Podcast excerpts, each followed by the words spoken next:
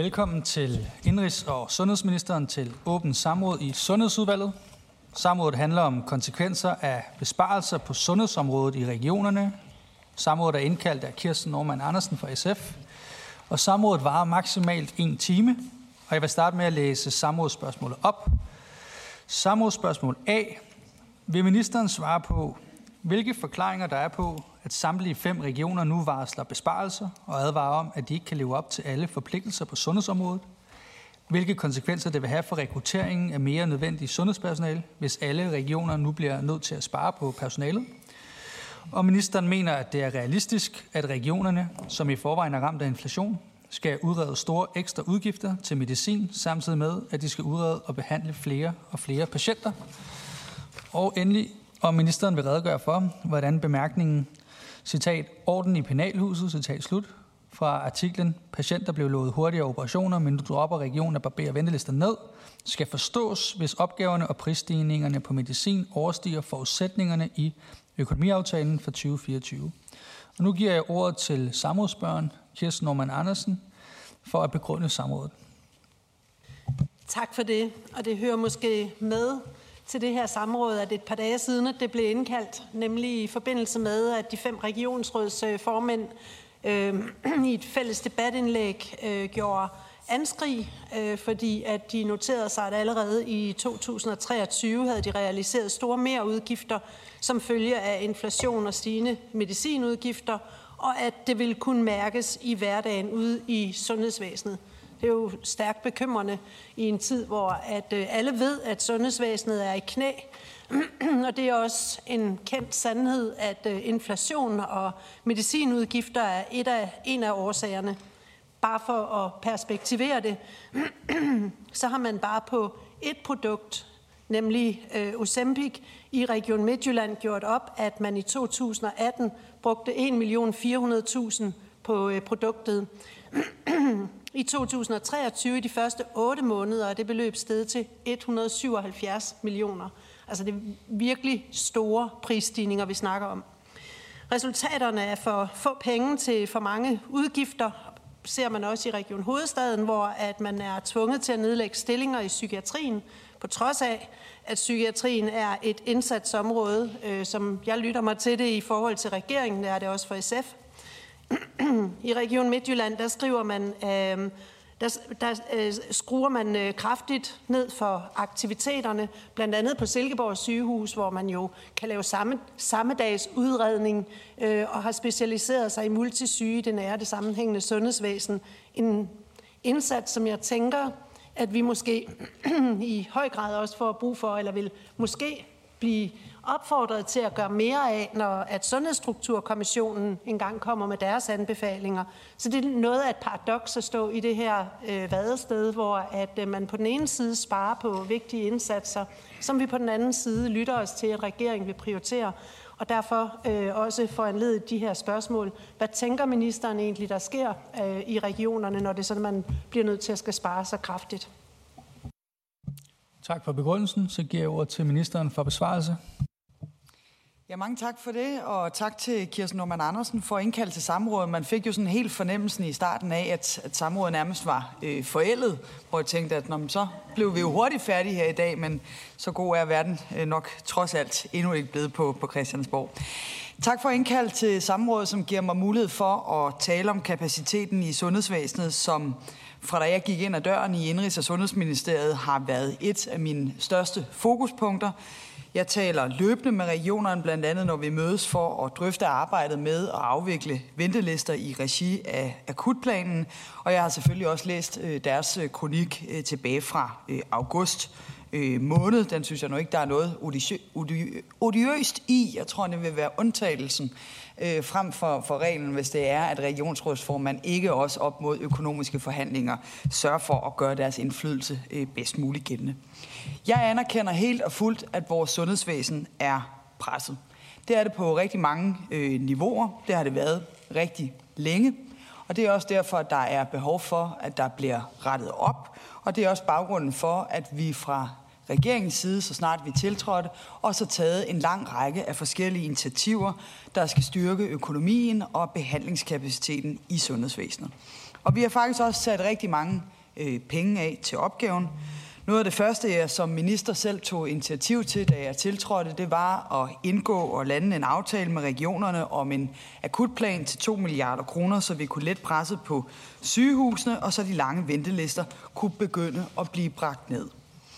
Derefter tilkendegav vi i maj, at regeringen vil lave et historisk løft af sundhedsområdet med en sundhedspakke på 5 milliarder kroner til et vejet kvalitetsløft af sundhedsvæsenet. Det er vel at mærke midler, som kommer oven i regeringens økonomiske eh, prioritering af den borgernære velfærd, hvor pengene løbende følger med, når vi bliver flere børn og flere ældre. Og det er vel at mærke penge, der kommer oven i regeringens historiske løft af psykiatrien, der løftes med 3,2 milliarder kroner, og med sundhedsparken, der afsatte vi så også de første penge til kraftområdet i forhold til at kunne styrke kapaciteten her i indeværende år, så vi kunne få genoprettet tilliden til vores kraftbehandling. Derudover så har vi afsat penge også øh, i det kommende år til at styrke øh, kraftområdet. Herunder også, at vi går i gang med at udarbejde den kommende kraftplan 5. En kraftplan, som vi har afsat 600 millioner kroner til om året, og som skal fremtidssikre kraftbehandlingen i Danmark, og i øvrigt en økonomisk prioritering af en kraftplan, som er øh, den største nogensinde. Senere i maj måned så løftede vi regionernes økonomi med 1,35 milliarder med aftalen om deres økonomi for 2024, og vi fremrykkede i øvrigt efter ønske fra regionerne 350 millioner kroner fra akutplanen øh, til 2023, så sygehusene kunne fortsætte deres høje aktivitetsniveau for at afvikle ventelister. Et arbejde, som også kan medføre selv sagt et pres på medarbejderne, med økonomiaftalen var vi ærlige og sagde, at det var en god og en ansvarlig aftale, ikke mindst når man tog højde for, at dansk økonomi på daværende tidspunkt var ramt af høj inflation. I slutningen af august måned, altså efter kronikken fra øh, regionerne, hvor inflationen var på vej ned, jamen der valgte regionen eller der valgte regeringen så at tage et ekstraordinært initiativ til så også at løfte regionernes økonomi med yderligere 350 millioner kroner fra 2024 som en del af regeringens velfærdsreserve. Det er rigtig mange penge, og mange af de penge er heldigvis også allerede ude og arbejde, og parallelt hermed så bliver der jo i øvrigt øh, for tiden også forhandlet omkring næste års finanslov. Når det er sagt, så skal jeg også være den første til at sige, at det er jo ikke sådan, at vi står her i dag og siger, at nu er vi i mål. Og jeg er også nødt til at understrege, øh, også selvom det ikke altid er en kendskærning her på Christiansborg, men penge alene gør det altså ikke i sig selv. Og selvom vi i Danmark på mange måder har et godt og et stærkt sundhedsvæsen sammenlignet med mange andre steder i verden, så er der jo masser af udfordringer i vores sundhedsvæsen. Økonomi er selv sagt vigtigt, men vi stiger simpelthen blinde, hvis vi kun reducerer det her til et spørgsmål om økonomi. Det handler også om, hvordan vi bruger pengene i vores sundhedsvæsen. Ventelisterne de er stadig for lange. Mange steder er alvorlige udfordringer med rekruttering. Udfordringer, som vi i øvrigt i Danmark ikke står alene med, men som vi fra regeringens side arbejder seriøst på at håndtere, både nu og her, men også på sigt, blandt andet i lyset af, heraf skal ses øh, nedsættelsen af Sundhedsstrukturkommissionen. Og nu til spørgerens øh, spørgsmål, og for at komme rundt om øh, dem alle fire, så vil jeg øh, besvare dem enkeltvis. For det første spørges der ind til, hvorfor regionerne varsler, at de er nødt til at spare og ikke kan leve op til deres forpligtelser på sundhedsområdet. Siden spørgsmålet blev stillet, har regionerne indgået budgetaftaler, som spørgeren sikkert også har haft lejlighed til at læse eller i hvert fald orientere sig i. Her kan vi se, at der er nogle regioner, der gennemfører øh, besparelser eller foretager omprioriteringer. Det sidste er som bekendt ikke lige med besparelser. I øjeblikket så er der nyhedshistorie om, at man nogle steder er nødt til at fyre medarbejdere eller gennemføre delvise ansættelsestop. Og det gør der selvfølgelig indtryk på mig, at nogle regioner har svært ved at få enderne til at mødes.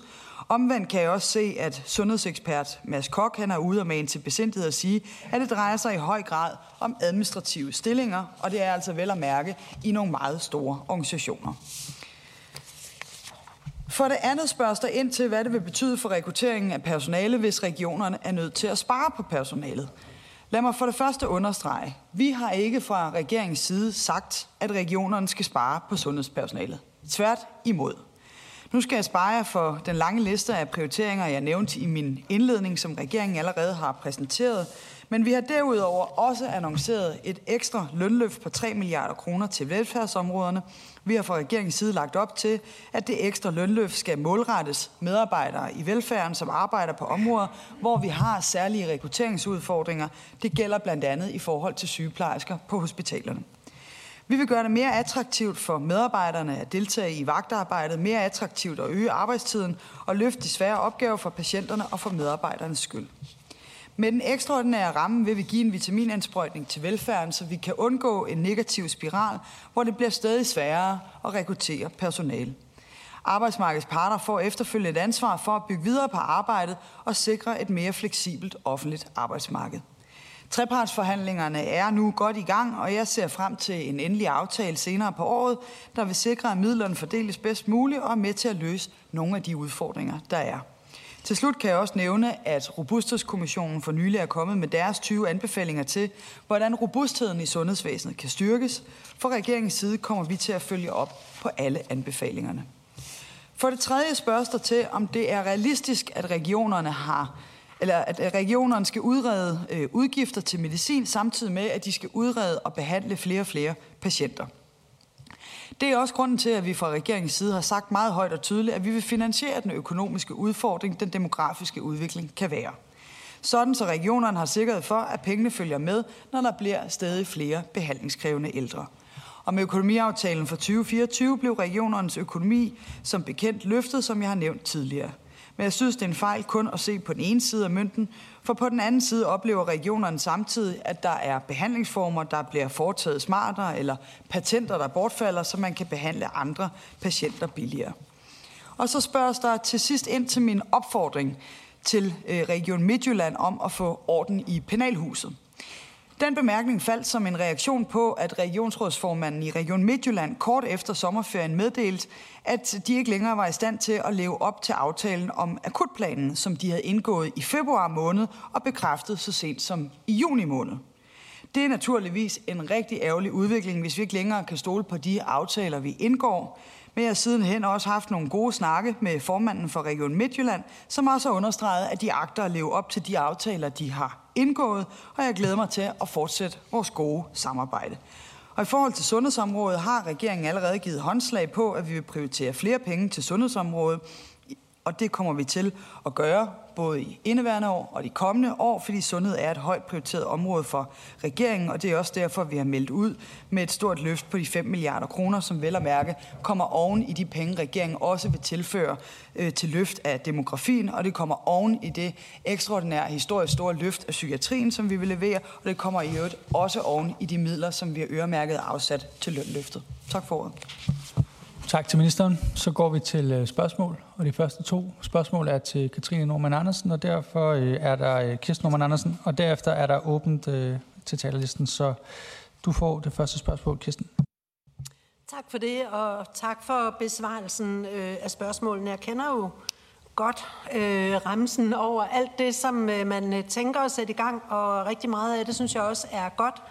Øh, jeg synes jo, at forhandlinger om næste års finanslov var et sted, hvor man kunne se på, om man, hvordan holder man hånden under øh, regionerne i den her situation. For jeg er sådan set enig med ministeren i, at det ikke nødvendigvis kun handler om økonomi, men det også skal handle om rigtig meget andet. Det er rigtig meget andet, altså til gengæld noget, som regionerne ikke har nogen indflydelse på. Øh, regionerne har ikke indflydelse på inflationen, og regionerne har ikke indflydelse på, at ny medicin kommer til at fylde så meget, som tilfældet har været med blandt andet øh, nye produkter øh, som Ozempic og Vegovi.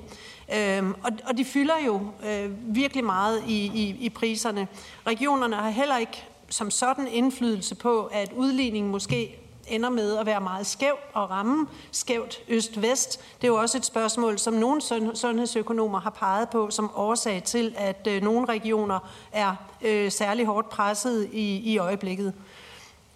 Men jeg vil, og bare for en god ordens skyld, så tror jeg, at jeg vil fremhæve, at ministeren også selv har i svar til mig har, har, har redegjort for, at nogle af de her penge, som er afsat til områderne, blandt andet de 5 milliarder og blandt andet de 3,2 milliarder til psykiatrien, de er jo ikke udmyndtet endnu. Øh, så, men det er nu, vi skal løse øh, problemerne, og det er nu, at øh, regionerne står med fyringer og ansættelsestop. Sagde ministeren, at det som sådan ikke var sundhedspersonale, man sparede på, selvom at man kan læse sig til, at i Region Hovedstaden er det for eksempel psykiatrien, det går ud over. Selvom vi kan læse os til, at man i Region Midtjylland er nødt til at øh, stoppe op for nogle af aktiviteterne på, øh, på Silkeborg sygehus, eksempelvis, hvor at øh, man jo laver øh, øh, samme dags udredning af ældre patienter, som også er multisyge patienter, og som jo er en funktion, som jeg kunne forestille mig, at Robusthedskommissionen ville pege på som noget af det, man skulle gøre mere af i fremtiden. Og nu bliver man så nødt til at skal nedlægge noget af det.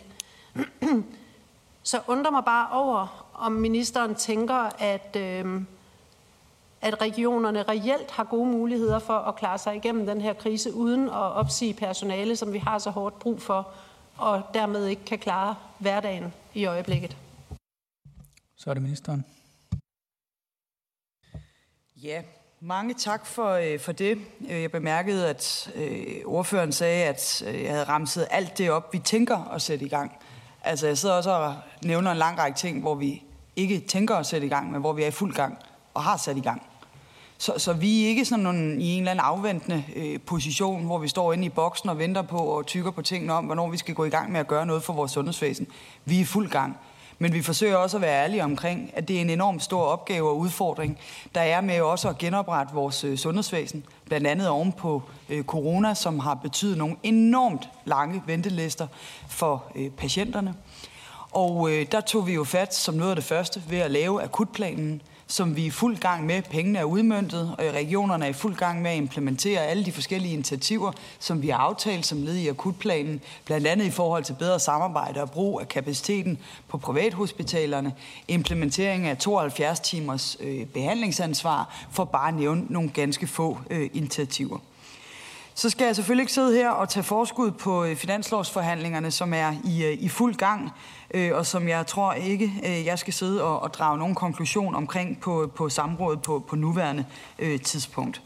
En enkelt bemærkning for så vidt angår øh, medicin, fordi det er jo korrekt, at regionerne det seneste år har haft stigende udgifter til øh, medicin. Derfor har vi også som led i den økonomiaftale, vi indgik her i sommer, jo også aftalt en række konkrete tiltag, som skal være med til at understøtte en mere hensigtsmæssig forbrug af øh, medicin. Jeg synes jo grundlæggende, at vi i Danmark har et øh, godt system, som står på to øh, ben. En stærk priskonkurrence på medicin, som er løbet af patent, og et fagligt funderet prioritering af dyr medicin, som skal sikre, at vi får mest mulig sundhed for pengene. Den model synes jeg, at vi skal øh, holde øh, fast øh, i. Og så synes jeg, man skal være øh, bevidst omkring, nu nævner ordføreren jo selv det specifikke øh, præparat, øh, Ozempic, som jo også er en væsentlig del af regionernes øh, udgiftsstigning øh, til Ozempic, vil jeg gøre opmærksom på, at det skyldes jo øh, parallelimport. Øh, priserne er øh, mangedoblet, tror jeg, her inden for den seneste øh, periode, fordi der er mangel på medicinen i hele øh, Europa og det må forventes, at priserne normaliseres i takt med, at øh, Novo skruer op for øh, produktionen. Og herudover kan jeg også konstatere, at Medicintilskudsnævnet har øh, anbefalinger PT i høring øh, i forhold til spørgsmål omkring øh, medicintilskud, og der er tale jo om en, en faglig proces, øh, som, som jeg naturligvis afventer. Så blot et par enkelte bemærkninger på hele det her med, at der fyres, og vi tager penge fra hospitalerne og alt muligt andet. Altså, jeg sidder ikke her og prøver at tegne et eller andet billede af, at der ikke bliver lavet øh, svære prioriteringer ude på vores sygehus.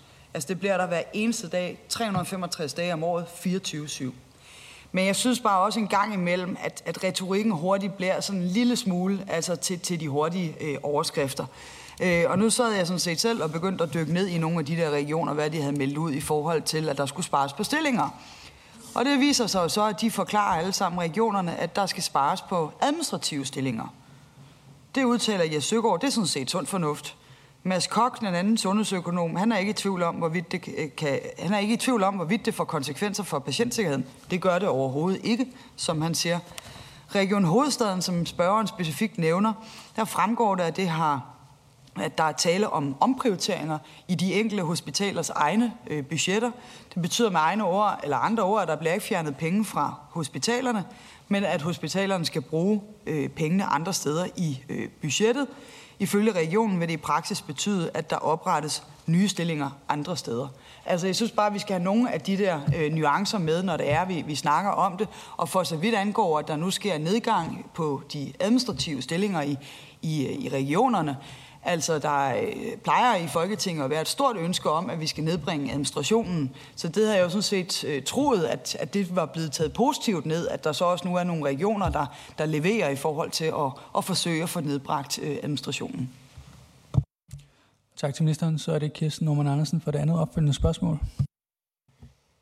Tak for det. Det bliver nu nok ikke det sidste spørgsmål, tror jeg, men øh, men jeg vil gerne lige dvæle lidt ved de der medicinpriser, fordi jeg hørte også ministeren sige, at demografien og flere ældre og dermed måske i virkeligheden også flere borgere med diabetes, øh, kan få, at det bliver, det bliver kompenseret. Men når der er tale om så store prisstigninger, som, man, som, som der er tilfældet bare i én region her, hvor man på, øh, på fem år går fra øh, 1,5 millioner til, øh, til 177 millioner kroner, øh, og det er jo endda kun på de otte måneder, Tænker ministeren så, at det er omkostninger, som regionerne kan afholde inden for deres eget budget, uden at det nødvendigvis også rammer det personale, som der også er brug for, for at få øh, sundhedsvæsenet til at hænge sammen. Og så tror jeg egentlig nok, altså jeg er ikke ude på hurtige overskrifter her. Altså jeg synes, jeg lytter mig til, at der er nogle regioner, der er i knæ øh, i forhold til at få enderne til at nå sammen. og det er rigtigt, der er afsat 2 milliarder kroner til at nedbringe ventelister. Nu er ventelister jo i virkeligheden kun et udtryk for, at der er for lidt personale til for mange opgaver. Altså, så enkelt kan det jo også sige, så jeg har stor respekt for, at der er sat penge af til at prøve at få dem nedbragt igen, men det er jo Altså, det skal jo holdes op imod en hverdag, hvor der stadigvæk bliver ved med at komme nye patienter, som også har brug for, at der stadigvæk er personale til rådighed, som så er optaget af ventelistepatienter. Så hverdagen er bare generelt presset. Og jeg lytter mig ikke til, at regionerne har klaret de her besparelser alene ved hjælp af administrative besparelser. Jeg lytter mig til, at der er regioner, der siger, at de er nødt til at skal lave ansættelsestop, øh, både på sundhedspersonale øh, og andet personale, for at få enderne til at nå sammen. Er ministeren virkelig af den opfattelse, at sundhedspersonalet går helt fri af de besparelser, som regionerne er nødt til at lave, fordi at de er presset af inflation og stigende medicinudgifter? Så er det ministeren for besvarelse. Ja, tusind tak for det. Altså, hvordan øh, regionerne øh, afholder øh, bestemte udgifter og budgetterer, altså der har vi jo valgt en, en model, hvor at det er et, et regionalt øh, ansvar at foretage den øh, prioritering ude i de enkelte regioner, ude i de enkelte øh, regionsråd. Hvis SF sådan synes, vi sådan mere altså hands-on øh, skal overtage det ansvar og bringe det ind på, på Christiansborg, så synes jeg at man skal, skal melde det klart ud fra, fra SF's øh, side. Så tror jeg, man lige skal holde øh, tungen lige i munden, øh, når det er, man sidder og, og, og og fokusere på, hvad en konsekvens har været af andet. Der er en diskussion omkring noget for så vidt angår indeværende år. Der kunne man selvfølgelig være polemisk som minister og sige, at indeværende år, det er jo et resultat af den økonomiaftale for 2023, som blev indgået under den tidligere regering med, med SF som, som støtteparti. Så den tænker jeg jo, SF tager det fulde øh, ansvar i forhold til. Men det vil være alt for polemisk at sidde her i, i dag i samrådet og, og sige det. Øh, vi er sådan set fra regeringens side øh, optaget af at forsøge at løse nogle af de store problemer, vi har i vores sundhedsvæsen. Og ja, der sker omprioriteringer ude i de enkelte regioner. Der sker jo også nogle direkte besparelser et sted, for nogle gange også kan flytte nogle penge hen og bruge dem et andet sted. Altså, det er jo en opgave, når det er, at man sidder i spidsen for nogle store og komplekse driftorganisationer, mange af dem med mange tusindvis af ansatte og med et kæmpestort milliardbudget, at man der også ser på, hvordan kan man få mest mulig sundhed for pengene, hvordan ønsker man at disponere, og i øvrigt også, hvordan ønsker man politisk også at prioritere. Og det har vi jo i Danmark en model for med regionerne, som laver de enkelte budgetaftaler ude i, i regionsrådene i forhold til de enkelte øh, prioriteringer. Jeg har ikke siddet og forsøgt at tegne et eller andet billede af, at der er overhovedet ikke nogen ko på isen nogen steder, og ingen problemer andet. Snarere tværtimod forsøger jeg sådan set at være rimelig ærlig omkring, at ja, der er store udfordringer derude. Vi forsøger bedst muligt fra regeringens side at understøtte og hjælpe regionerne, sørge for, at vi kan tage, få taget fat på den opgave. Det er med blandt andet at få nedbragt ventelisterne, som bare har fået lov at stige og stige og stige. Og det er en kæmpe, kæmpe opgave. Vi er ikke i mål fra den ene dag øh, til den anden. Men jeg synes, det er vigtigt, når man dykker ned i forhold til regionernes udmeldinger, så var det jo blot, at jeg tillod mig at citere for regionerne øh, selv, altså at der ikke er, at der er tale om omprioriteringer i de enkelte hospitalers egne øh, budgetter. Eller som sundhedsøkonomen også siger, det er jo ikke intensiv sygeplejersker og operationslæger, man går ud og fyrer, når man skal nedlægge 80 stillinger. Det er måske en gartner, en portør, en kontoransat osv. Men i en megaorganisation som Region Hovedstaden, der har 40.000 ansatte, så er der altså tale om småjusteringer. Øhm, bare for at nævne et, et eksempel. Og som sagt, der bliver nedlagt en række administrative stillinger nu her. Altså, øh, det troede jeg fra Folketingets side, der var en opbakning til, at man også fik sat fokus på, hvordan man får nedbragt administrationen, også ude i øh, regionerne. Og det indebærer jo også, ja, en række prioriteringer ude i de enkelte regioner, og anerkender også til fulde, at det er øh, svært at øh, få budgetterne til at gå op, når ønskerne altid vil være større end det, der nødvendigvis er økonomi til.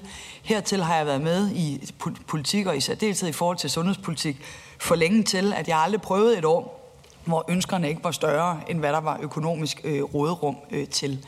Og så er der selvfølgelig en speciel situation omkring økonomiaftalen for næste år, fordi den blev indgået på et tidspunkt, hvor inflationen i Danmark var på sit højeste. Der er vi jo nødt til som regering at tage ansvar i forhold til at føre en ansvarlig økonomisk politik og sikre, at der ikke samlet set fra Christiansborg og fra regeringen bliver ført en politik, hvor vi puster til inflationen og dermed gør den endnu værre.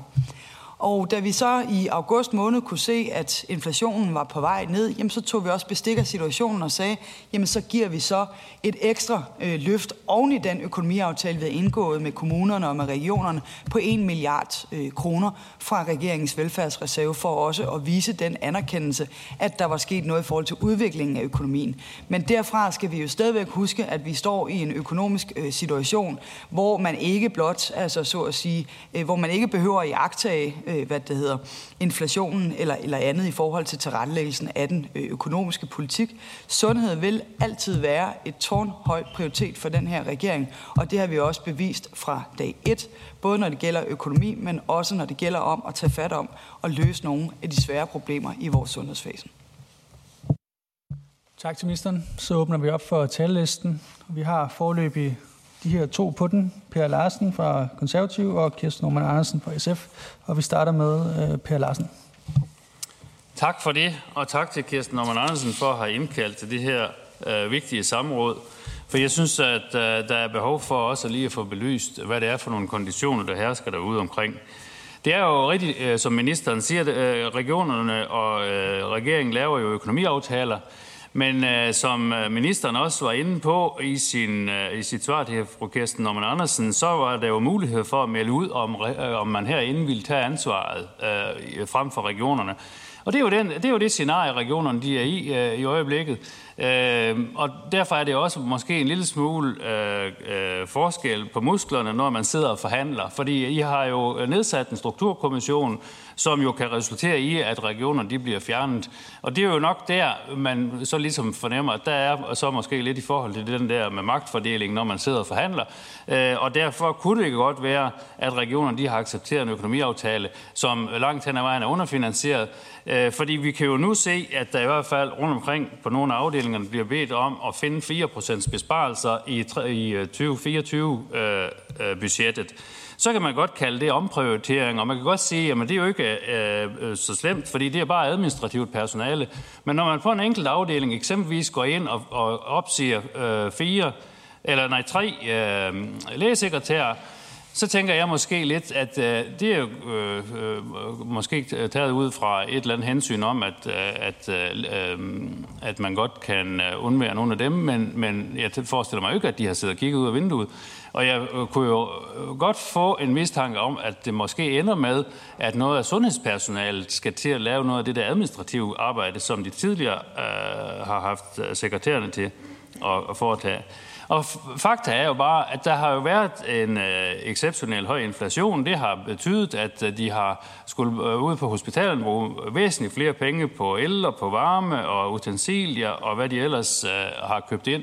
Samtidig med jo, at øh, som Kirsten Andersen også har været inde på, at medicin jo altså bare stikker af øh, på, øh, hvor vi jo øh, må sige, det er jo også noget, der er initieret langt hen ad vejen af regeringen, hvor vi jo hørte på folkemødet, statsministeren synes, at alle dem, der har problemer med vægten, de skulle selvfølgelig også øh, tilgodeses ses og hjælpes øh, med det. Øh, og så er det jo rigtig fint, at man lover sygeplejerskerne og andre øh, faggrupper noget mere løn fremadrettet, men det er jo ikke sådan noget, der hjælper lige her og nu i forhold til, at øh, øh, vi står i en situation, hvor der rent faktisk skæres ned på personalet. Så jeg kunne jo godt tænke mig at vide lidt om, hvad ministeren tænker i forhold til den situation, man er i, når der skal prioriteres.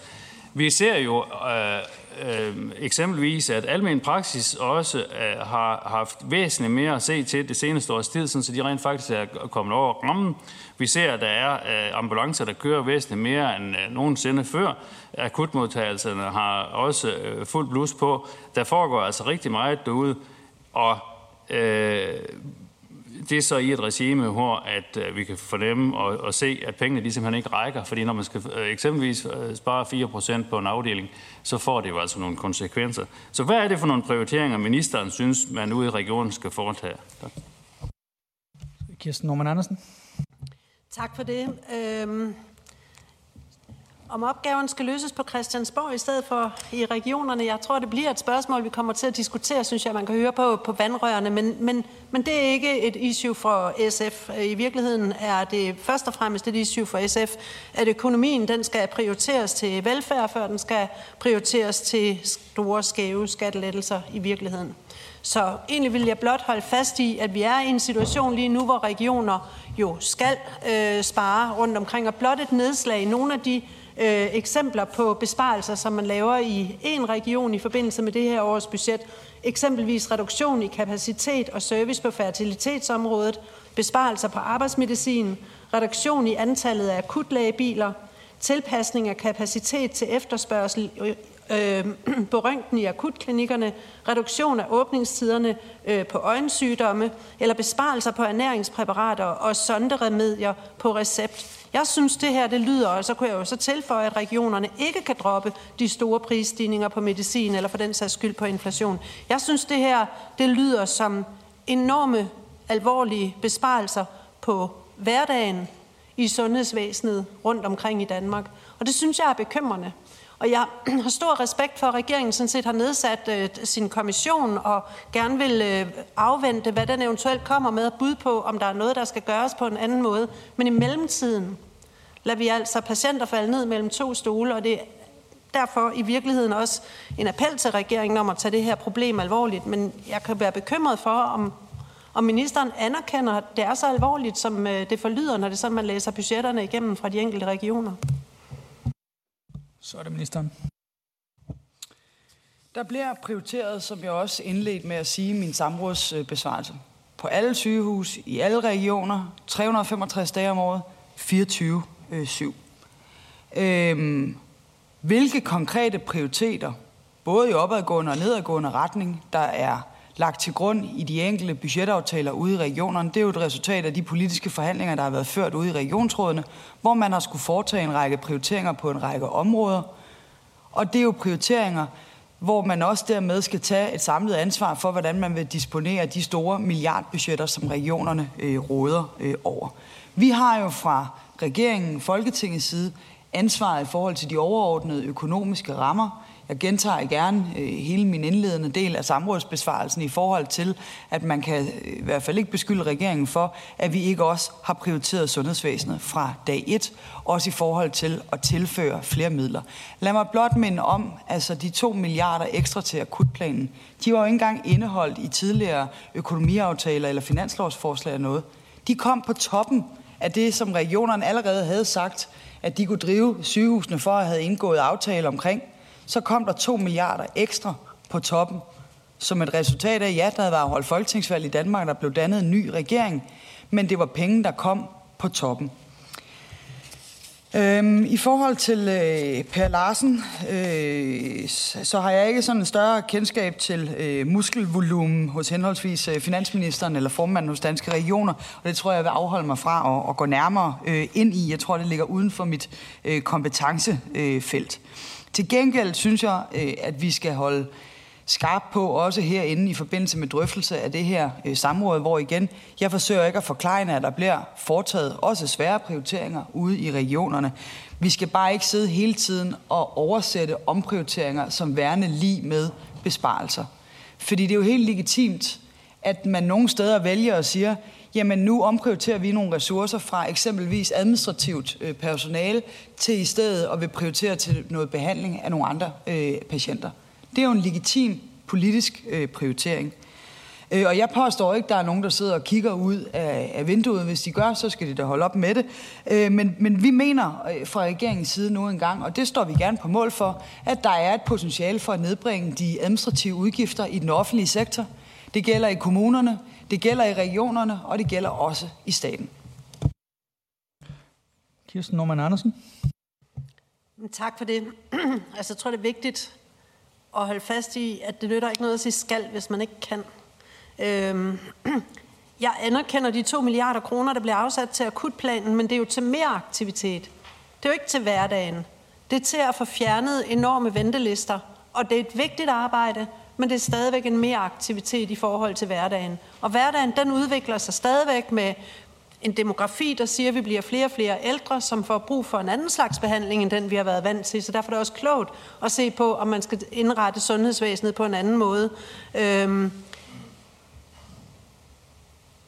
Men hen over sommeren fik vi jo netop også beviserne, eller foråret har det i virkeligheden været, fik vi jo netop også beviserne på, hvor presset regionerne er. Altså det, som nogen har kaldt for en kræftskandale, og det, som var for en led i, at regeringen afsatte 5 milliarder kroner til, øh, til sundhedsvæsenet sådan på længere sigt, og også til at, at lave kræftplaner, er jo et udtryk for, at man netop er så presset, så man ikke kan overholde de regler, vi allerede har øh, på området, og at regionerne hele tiden halter bagefter, fordi at der ikke er kapacitet eller der ikke er ressourcer til at løse de opgaver, som skal løses i takt med, at vi bliver flere og flere øh, patienter.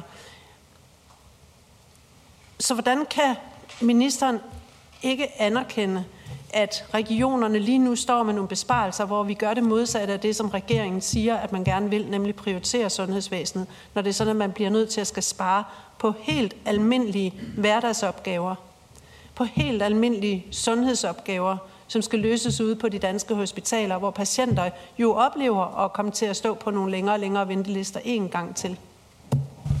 Så tager vi Jens Henrik Tulsendal fra Danmarksdemokraterne med. Jamen tak for det. Øh, og tak for, at ministeren møder op og svarer på alle vores spørgsmål. Øhm, jeg tror, vi alle sammen har hørt om de udfordringer, der er rundt i regionerne. Øh, og et langt stykke hen ad vejen, så er det selvfølgelig regionens ansvar at sørge for, at deres økonomi kommer til at hænge sammen.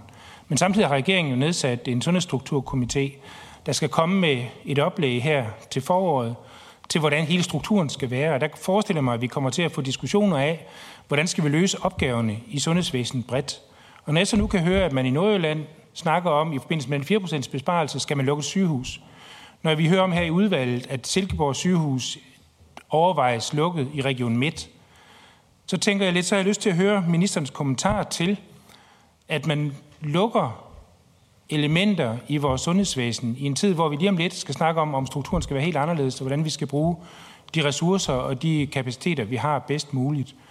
Øh, I stedet for at sige, det må vi lige sætte, finde en vej til at sætte på pause, så vi kan sige, at vi har gang i så meget som muligt, når vi skal til at lave om på det. Tak. Så er det ministeren for besvarelse. Ja, øh, tak for det. Øh, først til Jens Henrik øh, Tulsendal. Altså, øh, jeg kan da skrive under på, at vi kommer til på ryggen af Sundhedsstrukturkommissionen og skal diskutere, øh, hvordan vi skal løse opgaverne fremadrettet i, øh, i sundhedsvæsenet. Det er sikkert og vist, for vi har givet kommissionen jo frie hænder i forhold til at se på sundhedsvæsenet, den samlede organisering, øh, struktur og finansiering. Øh, jeg skal ikke foregribe, hvad de kommer med af anbefalinger og forskellige øh, modeller, men at vi kommer til at diskutere det, det er vist helt uangåeligt politisk. Så tror jeg, at det her samråd, jeg vil afholde mig fra at sidde og, og, og og sige kommentere på øh, enkelte prioriteringer i, i Region Midtjylland, for så vidt angår øh, specifikke matrikler eller andet. Øh, det er jo i Region Midtjylland, at man må øh, tage det ansvar, man har i forhold til at lave konkrete prioriteringer i forhold til blandt andet bestemte sygehusmetrikler og andet. Og det må der jo være et politisk flertal, som står på mål for, hvad det er for nogle beslutninger, øh, man træffer. Så kan vi alle sammen godt have holdninger til, om man ville have gjort det samme, eller på en anden måde, hvis man havde været regionsrådsmedlem øh, i, i Midtjylland. Men at det er dem, der er givet opgaven og ansvaret med at, at, at træffe øh, beslutningerne i sidste ende, det er jo øh, sådan, at vi har øh, aftalt arbejdsdelingen imellem os. Og øh, så til Kirsten øh, Norman Andersen, øh, altså at vi har øh, massive øh, rekrutteringsudfordringer i vores sundhedsvæsen. Det er et faktum. Den dårlige nyhed er, at det kun bliver værre. Vi ser ind i en fremtid, hvor der kommer markant flere ældre, og dermed også markant flere ældre, der har behov for behandling i vores sundhedsvæsen. Markant flere kroniske patienter, multisyge. Samtidig med, at vi kan se, at der er store generationer, der kommer til at trække sig fra arbejdsmarkedet i de kommende år, fordi de går på pension. Og de årgange, der skal træde ind, de er væsentligt mindre end dem, de skal kunne erstatte. Og dermed, øh, hvis vi synes, at det er svært i dag, så må vi også erkende, at så bliver det også rigtig svært fremover. Og derfor ligger der en vigtig diskussion, og det skal jeg faktisk beklage, at jeg ikke kom, fik svaret ordentligt på til Per Larsen, og jeg skal komme ind på det til slut her, hele diskussionen omkring prioritering. Det handler nemlig ikke blot om økonomi, men også prioritering i forhold til de begrænsede personaleressourcer, vi har i vores sundhedsvæsen. Hvordan bruger vi dem bedst muligt, så vi også får mest muligt sundhed for pengene. Her i ligger en meget, meget vigtig diskussion. Men selvfølgelig også fuld fokus fra regeringens side i forhold til at sikre, at når vi kigger ind i en fremtid, hvor vi ved, at vi får brug for øh, flere øh, ansatte i vores øh, sundhedsvæsen, jamen så er man også nødt til at tage ansvar for at føre en økonomisk politik, hvor man øger arbejdsudbuddet i stedet for at reducere arbejdsudbuddet, fordi det gør sådan set kun udfordringen værre og forværrer situationen ude på sygehusene. Vi tager også ansvar for det ved nu her jo aktuelt at have trepartsforhandlinger mellem parterne omkring øh, det lønløft, som vi også har annonceret i regeringsgrundlaget, som netop skal adressere nogle af de steder i velfærden, hvor vi har helt særlige rekrutteringsudfordringer. Det gælder sygeplejerskerne på hospitalerne. Det gælder også social- og sundhedshjælperen, social- og sundhedsassistenterne, som er nogle af dem, der også kommer til at mangle allerflest øh, fremad, eller øh, fremover, når vi kigger, øh, når vi kigger fremad. Der er hele dagsordenen også omkring øh, udenlandsk arbejdskraft, som vi også sidder og arbejder med som regering. Vi har allerede taget en, en række initiativer og forventes også inden for kort tid at præsentere øh, mange øh, flere, for dermed også at sikre, at de steder, hvor der er udenlandsk øh, sundhedspersonale, som gerne vil ind og bidrage i det danske sundhedsvæsen, og som vel at mærke har kompetencerne øh, til det og kan leve op til de kvalitetskrav, som vi kan og skal stille øh, til deres kompetencer, at vi også sørger for, at der bliver en bedre, mere smidig og lettere adgang, også fra udenlands sundhedspersonale til at kan komme ind og arbejde i det danske øh, sundhedsvæsen. Og så en lille øh, tråd tilbage netop til, til det, jeg rejste, og i forhold til, til Per Larsens øh, tidligere spørgsmål, og som også trækker nogle tråde til Kirsten Normans øh, spørgsmål, nemlig hele spørgsmålet omkring prioritering. Fordi det er måske noget af det, vi snakker for lidt om på øh, Christiansborg. Og der synes jeg jo hele dagsordenen omkring, hvordan vi prioriterer stadig mere begrænsede personalmæssige ressourcer, hvordan vi bruger dem bedst muligt i sundhedsvæsenet, er en afsindig vigtig diskussion, selvfølgelig også prioritering, der handler om, hvordan bruger vi pengene. Begge dele er ekstremt øh, afgørende. Øh, Robusthedskommissionen kom jo med sine anbefalinger her for, for kort tid siden. De peger jo på, at 20 procent af al behandling i sundhedsvæsen er unødvendig. 20 procent af al behandling i sundhedsvæsenet er unødvendig. Prøv at overveje et potentiale, der ligger, hvis vi er i stand til også at være med til at levere nogle politiske rammer, der kan sørge for, at vi i højere grad kan understøtte, at vi kan indfri det.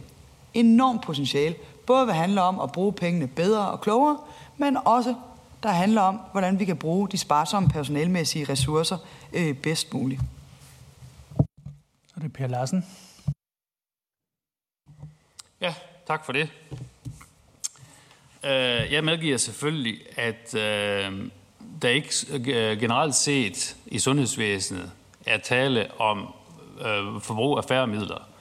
Det er jo rent faktisk sådan, at der aldrig nogensinde har været brugt så mange penge på sundhedsvæsenet, som der gør nu. Øh, og sådan har det været år efter år, i efterhånden rigtig mange år, at der altid bliver lagt på toppen, og det er ganske glimrende. Men øh, det skal jo så ses i forhold til udfordringen og forbruget øh, rundt omkring. Øh, og det er jo så derfor, at man så ser de her besparelser, hvor der for eksempel er læger derude, så siger, nu er vi så presset, så luk et sygehus, og så må vi øh, nøjes med, med nogle færre matrikler, øh, eksempelvis. Øh, og, og det er øh, i min optik øh, jo et spørgsmål om, at, at de er virkelig presset. Vi ser det jo også, når jeg nævnte lige i min, øh, øh, mit tidligere indlæg, i forhold til almen praksis.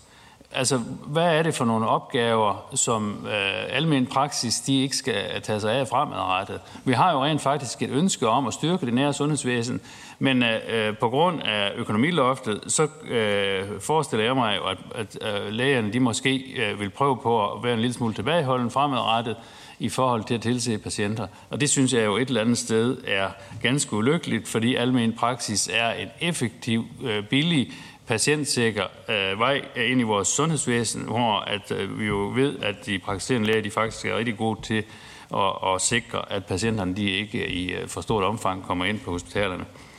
Øh, og så tænker jeg også på, øh, i forhold til, når vi kigger lidt mere på den lange bane, er der ikke i ministerens øh, terminologi også et behov for at investere i noget ny teknologi, øh, sådan så at man kan hjemtage nogle af de gevinster, der er i, øh, på den bane. Fordi at det forudser jeg da også, at der bliver behov for øh, på, øh, fremadrettet, at man øh, jo øh, på grund af, af mangel på manpower, hvis man kan sige det sådan, altså personale, øh, også får behov for at tage nogle øh, teknologiske øh, stik hjem. Tak. Kirsten Norman Andersen. Tak for det, og også øh, tak for det sidste svar. Øhm, altså, jeg er jo enig i, at rekrutteringsproblemerne er gigantiske. Altså, det er jo helt uoverskueligt at se, hvordan man skal nå i mål øh, i forhold til den del. Og, men lad mig bare tilføje, at jeg synes også, der er mange ting, der presser sundhedsvæsenet sådan mere generelt. Altså, jeg nævner bare private sundhedsforsikringer, som jo er en af årsagerne til, at nogle patienter de står på nogle evighedslange ventelister aldrig nogensinde når at blive behandlet, end ikke med en akutpakke på 2 milliarder. Altså, fordi at der hele tiden er nogle andre patienter, der kan komme foran i køen med hjælp af deres øh, private sundhedsforsikringer. Og også den, øh, det paradoks, at der er nogle steder, hvor man kommer til at bruge ressourcerne to gange, fordi at man får lavet en undersøgelse et sted, og så skal man et andet sted hen og have lavet den samme undersøgelse igen, fordi at øh, dem, der lavede den først, ikke kan gøre det færdigt, det de var gået i gang med. Jeg synes, det er nogle kæmpe udfordringer, øh, og jeg synes virkelig også, at vi trænger til at få en grundig drøftelse, og også en, en, en, øh, en, en drøftelse, hvor vi ligesom lægger alle vores politiske øh, fordomme til side, inden vi går i gang. Det, der bekymrer mig, det er, hvis det er sådan, at vi ovenikøbet risikerer lige nu at gøre noget, der er for dyrt, altså lukker for aktiviteter, som vi ved, vi får brug for i fremtiden. Og Altså, jeg var på besøg på Randers sygehus for nyligt, og der laver de, sådan noget, der laver de også sådan noget sammedags udredning af ældre medicinske patienter, fordi man ved ikke rigtig nødvendigvis, hvad folk de fejler, og egentlig skal de sendes til mange forskellige specialafdelinger for at få øh, en diagnose, eller for at blive udredt på en ordentlig måde, så man også kan behandle ordentligt. Men når man kan gøre det sådan i et samlet øh, tilbud, jamen, så er det både billigere, det er bedre for patienten, Øh, og samtidig så har man også øh, muligheden for, når man lærer patienten at kende i det her afsnit, at springe akutmodtagelsen over. Altså, what's not to like, tænker jeg. Og så er der i øvrigt også en direkte pipeline til kommunerne, så kommunerne de også bare kan ringe ind i specialafdelingen og sige, hey, hvordan er det lige, vi gør i det her øh, lige nu? Problemet er, at der ikke er nogen økonomiske incitamenter til at fortsætte det her projekt. Fordi det, man tjener penge på, det er jo netop, når man sætter patienter ud til mange forskellige afdelinger, til mange forskellige undersøgelser. Burde vi ikke, burde regeringen ikke lave en akutpakke, hvor man sørger for at holde hånden under de her initiativer, hvor at regioner og kommuner allerede er i fuld gang med at finde gode løsninger på rigtige menneskers rigtige problemer, som er tilpasset den demografiske udvikling, hvor at flere og flere ældre medicinske patienter også er multisyge i vores sundhedsvæsen. Og det er en anderledes situation, end det var for 20 år siden. Så er det ministeren. At situationen er anderledes end for 20 år siden, det vil jeg gerne give fuld medhold øh, i og, og øh, bekræfte her i, i samrådet. Og jeg kan også bekræfte, at vi har lange øh, ventelister i det danske sundhedsvæsen. Også alt for lange. Det er derfor, vi bekæmper dem fra regeringens side, altså ventelisterne. Men evighedspatienter på venteliste har vi dog ikke. De er lange, men evighed er det dog ikke. Så øh, blot en, en refleksion også i forhold til den her diskussion med, om man øh, nogle steder i sundhedsvæsenet lukker ned for noget øh, aktivitet. Det er der jo steder, man gør. Og rigtig mange steder, der handler det jo altså også om, at du ikke kan bemande en lang række af sengefunktioner ude på en række afdelinger, fordi der simpelthen ikke er personal til det. Og det er jo derfor, jeg synes, at vi er nødt til at tage hele den her diskussion omkring rekruttering dybt, dybt alvorligt. Jo ikke bare ved at sige, at nu må der afsættes nogle flere penge eller andet, fordi flere penge giver jo ikke i sig selv altså et større arbejdsudbud i, i Danmark. Og det er også derfor, jeg synes, der er partier i Folketinget, altså, øh, der forsøger at blæse og have mel i munden på, på en og samme tid. Fordi man siger, at man gerne vil have mere personale til sundhedsvæsenet, men samtidig fører man en økonomisk politik, hvor man mindsker arbejdsudbuddet, i stedet for at få arbejdsudbuddet til at stige. Og det er der behov for, at vi tager ansvar for, øh, for fremtiden, fordi det er også forudsætningen for store dele af vores øh, velfærdssamfund, og det er også en af hvad det hedder, de væsentligste opgaver for den her regering også at levere øh, på. Vi har i øvrigt alene inden for de første 11 måneder leveret mere i arbejdsudbud, end de to sidste regeringer har leveret til sammen. Altså på 11 måneder har vi leveret mere i arbejdsudbud, end hvad to regeringer til sammen havde leveret i 8 år. Så, så vi er i gang, og, og det er fint også at have større ambitioner og andet. Vi samarbejder meget gerne med alle dem, der vil være med til at løse nogle af de her svære udfordringer, også når det gælder øh, rekruttering i forhold til personale i vores øh, velfærdssamfund. Øh, der er mange ting, der spiller ind, og vi har også sagt, at løn- og arbejdsvilkår selvfølgelig også spiller en rolle. Og det er derfor, at vi har valgt nu at indkalde til trepartsforhandlinger omkring et lønløft i forhold til de steder i velfærden, hvor vi har nogle særlige rekrutteringsudfordringer. Øh, så lidt kommentar også til, øh, til Per Larsen, øh, som siger, at der aldrig har været brugt så mange penge i vores øh, sundhedsvæsen. Det er jo øh, korrekt, og der bliver altid øh, lagt på. Det er jo ikke helt ligegyldigt, hvor meget der bliver øh, lagt på, og jeg står fuldt på mål på, at den her regering har sundhed som en af sine aller, aller vigtigste prioriteter, også når det gælder om investeringer i vores øh, sundhedsvæsen. For så vidt angår, hvordan fremtiden for almen praksis øh, skal øh, se ud, og hvilke opgaver skal almen praksis varetage, og hvordan, øh, Øh, det er jo sådan set en af de opgaver, som Sundhedsstrukturkommissionen også er blevet sat til at, at se på som en del af sit øh, kommissorium, altså hele styringen og organiseringen af øh, almen praksis. Og jeg vil ikke sidde her og, og forudkontere, hvad det er, øh, Sundhedsstrukturkommissionen måtte øh, komme frem til. Så sent som i går deltog jeg selv i lægemødet, arrangeret af øh, de praktiserende læger og deres øh, faglige øh, selskab, hvor øh, temaet for årets lægekonference i år var øh, med reference til almen praksis, arvesøl og nybrud. Øh, og dermed jo også en konference, der også stiller skarp på diskussionen omkring, hvordan sikrer vi, at vi også kan bruge ressourcerne bedst muligt i forhold til praktiserende læger. Vi, de har en enorm vigtig øh, funktion i forhold til at agere øh, gatekeeper i vores øh, sundhedsvæsen. Hvordan kan vi også sikre, at vi får hele Danmark med, for så vidt angår, at der er steder i landet, hvor man har langt sværere ved at komme til eller have en, en praktiserende læge tæt på. Der er det typisk også de steder, hvor der er flest øh, syge er det hensigtsmæssigt, at vi har en honorarstruktur i vores øh, sundhedsvæsen aftalt imellem regionerne og de praktiserende læger, øh, som ikke øh, specielt øh, meget tager hensyn til, at nogle praktiserende læger er beliggende i områder, hvor der er væsentligt flere syge patienter end praktiserende læger beliggende i andre øh, områder. Og derfor synes jeg også, det er positivt jo, at regionerne og PLO jo blandt andet nu her har, har set på hele spørgsmålet omkring øh, honorarstrukturen i deres øh, fælles øh, arbejde, som er øh, vigtigt.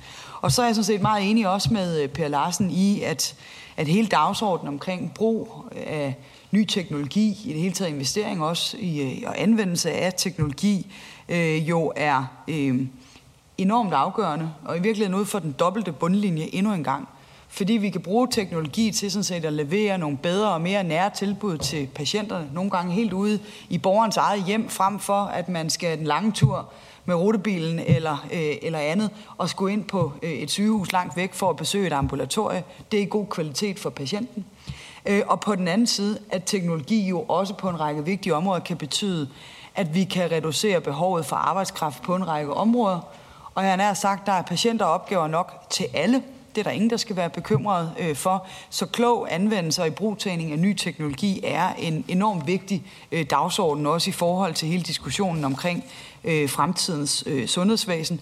På den helt korte bane er vi jo i regeringen nu i gang med at forhandle om udmyndningen af de øh, 500 millioner kroner, som et bredt flertal i Folketinget afsatte med, med sundhedsaftalen fra før øh, folketingsvalget, øh, som vi agter at indgå aftale med kommunerne og regionerne omkring her øh, inden øh, årsskiftet. Tiden er ved at være gået, så øh, det sidste spørgsmål, inden du får lov til også at komme med en afsluttende kommentar, går til dig, men du bedes holde det kort, Kirsten. Det prøver jeg så. Jeg vil blot konstatere, at regeringen jo har, et, øh, har flertallet Øhm, og jeg tror sådan set, at hvis vi havde lidt mere tid, så kunne vi udveksle idéer til, øh, hvor, meget, øh, hvor mange steder, hvor man kunne gøre ting, der var kloge, men både arbejdsudbud og ny teknologi, og hvad man nu ellers kunne tage i anvendelse her, det hjælper jo kun sundhedsvæsenet, hvis det er sådan, regionerne har råd til at rekruttere og fastholde personalet. Så et sidste spørgsmål, minister. Kunne man forestille sig, at regeringen vil holde hånden under specialafdelinger og de steder, hvor at man er presset i sundhedsvæsenet lige nu, sådan så vi undgår de her store besparelser, indtil at vi har et bud fra en sundhedsstrukturkommission øh, på, hvordan at vi griber opgaven an fremadrettet. Ministeren. Tak for det. Ja, regeringen vil gerne holde hånden under øh, sundhedsvæsenet og gøre det også i forhold til den økonomiske politik, som vi fører, og dermed også den massive prioritering af vores øh, sundhedsvæsen med økonomiaftaler, også på svære tidspunkter i forhold til dansk økonomi, set i relation til inflationen.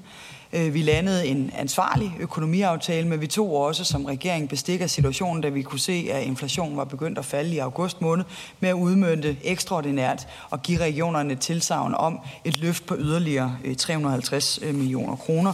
Og som bekendt forhandles der i øjeblikket om øh, næste års øh, finanslov. Og en af de meget store prioriteringer i regeringens finanslov i år er jo netop øh, psykiatrien, hvor jeg tror, jeg har fornøjelsen af Folketingets partier på vores næste forhandlingsmøde i morgen, hvor vi jo lægger op til fra regeringspartiernes side at give psykiatrien et meget stort øh, løft, og som at vi har synes var vigtigt, at vi kom i gang med på et tidligere tidspunkt, end det, der ellers var lagt op til med den tidligere øh, psykiatriaftale. Og så nævner øh, ordføreren, at jamen, regeringen har jo flertallet, ikke? Altså, man kunne måske her til sidst spørge, hvor på sundhedsområdet har regeringen brugt det flertal og mast en beslutning igennem? Kan jeg nævne bare et sted? For det kan jeg nemlig ikke. Og derfor vil jeg også slutte i den opmuntrende afdeling. Ja, du finder ikke en afstemning i Folketingssalen, hvor vi har siddet og kørt et flertal i, igennem på sundhedsområdet helt med de yderste af neglene på 90 mandater. Det er ikke korrekt. Øh, derfor vil jeg også slutte i den positive afdeling og kvittere for det i øvrigt øh, generelt gode samarbejde, som vi har med, med Folketingets øh, partier. En særlig tak fra min side til de her Folketingets partier, som vi i dag jo har indgået en stor og vigtig og god forebyggelsesaftale med, hvor vi går ind og tager ansvar i forhold til børn og unges forbrug af tobak, alkohol og øh, nikotin. Det er efterhånden en del år siden, at der har kunnet landes en forebyggelsesaftale i Folketinget, så det er godt, at det er lykkes øh, den her gang. Og en tak fra øh, regeringen til de her partierne i Folketinget, som også har synes, det var vigtigt at være med til at tage et ansvar i forhold til forebyggelse, når det gælder vores øh, børn og unge på det her vigtige område. Tak for ordet. Så giver jeg ordet til samrådsbørn for en afsluttende kommentar. Tak for det, og tak for besvarelse af samrådsspørgsmålet. Jeg synes, at øh, regionerne er presset hårdt af både udligning og medicinudgifter og inflation og flere ældre multisyge patienter øh, og en både økonomisk og en faglig struktur, som ikke altid understøtter at gøre tingene på den rigtige og den kloge måde. Øh, derfor er der også god grund til at kigge på det strukturelle, men indtil vi når dertil, der skal øh, sundhedsvæsenet naturligvis også øh, hænge sammen på en måde, øh, som kommer patienterne til gavn. Og jo, jeg kan nu nok komme i tanke om et par steder, hvor at, øh, vi ville have prioriteret det anderledes i SF, hvis det var sådan, at øh, vi havde indflydelse på de beslutninger, som regeringen træffer. I hvert fald ville vi nok ikke have prioriteret øh, skattelettelser for 10 milliarder. Vi ville nok have valgt at prioritere øh, løft af velfærdsområderne i stedet for. Og sådan er det jo i politik, at øh, vi har forskellige øh, dagsordner. Men øh, Jeg tror også på, at den mest holdbare løsning for sundhedsvæsenet i fremtiden, det er, når det er sådan, at vi laver brede aftaler, øh, fordi de netop også skal holde efter et folketingsvalg. Så tak for nu. Så siger jeg tak til Indrigs- og Sundhedsministeren for at møde i samråd. Samrådet er afsluttet.